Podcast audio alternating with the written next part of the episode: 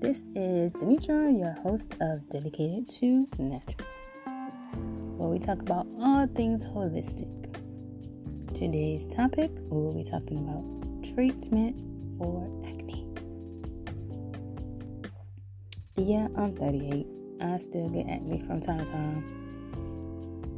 I use tea tree essential oil to help with that. I also use rose water. I put it in my toner. Um, when I do my face wash, I liquefy my black soap with rose water because rose water is also good for acne. Um, of course, black soap is good for acne prone skin, shea butter. Um, those are all the natural things that I could think of that are good for acne.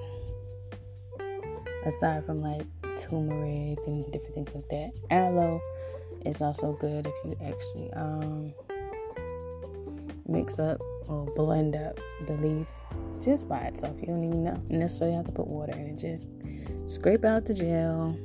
It is three. It is three p.m. Thank you. Active two. Scrape out the gel. It is three p.m.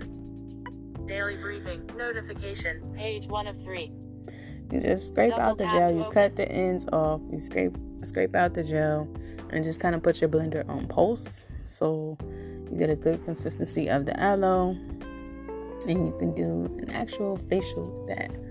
Um, in the past, I have done aloe, coconut oil, orange essential oil, and tea tree oil, and I believe some honey. And I just kind of did a mask let that sit on for about 15 to 20 minutes. Rinse that off. And that actually got rid of some acne that I had. I used to do that, I guess, once a week or whenever. I mean, I still do facials once a week. But whenever you, you know, see some acne that you want to get rid of, that's a natural mask that you could do for that. And all the ingredients in that will actually help with acne. Thank you for listening to my podcast. You have been great. If you like what I'm saying, send me a text message, call me, send me a message on Facebook, um, YouTube, Instagram, whatever. Just let me know. Thank you for listening. You've been great. God bless you all.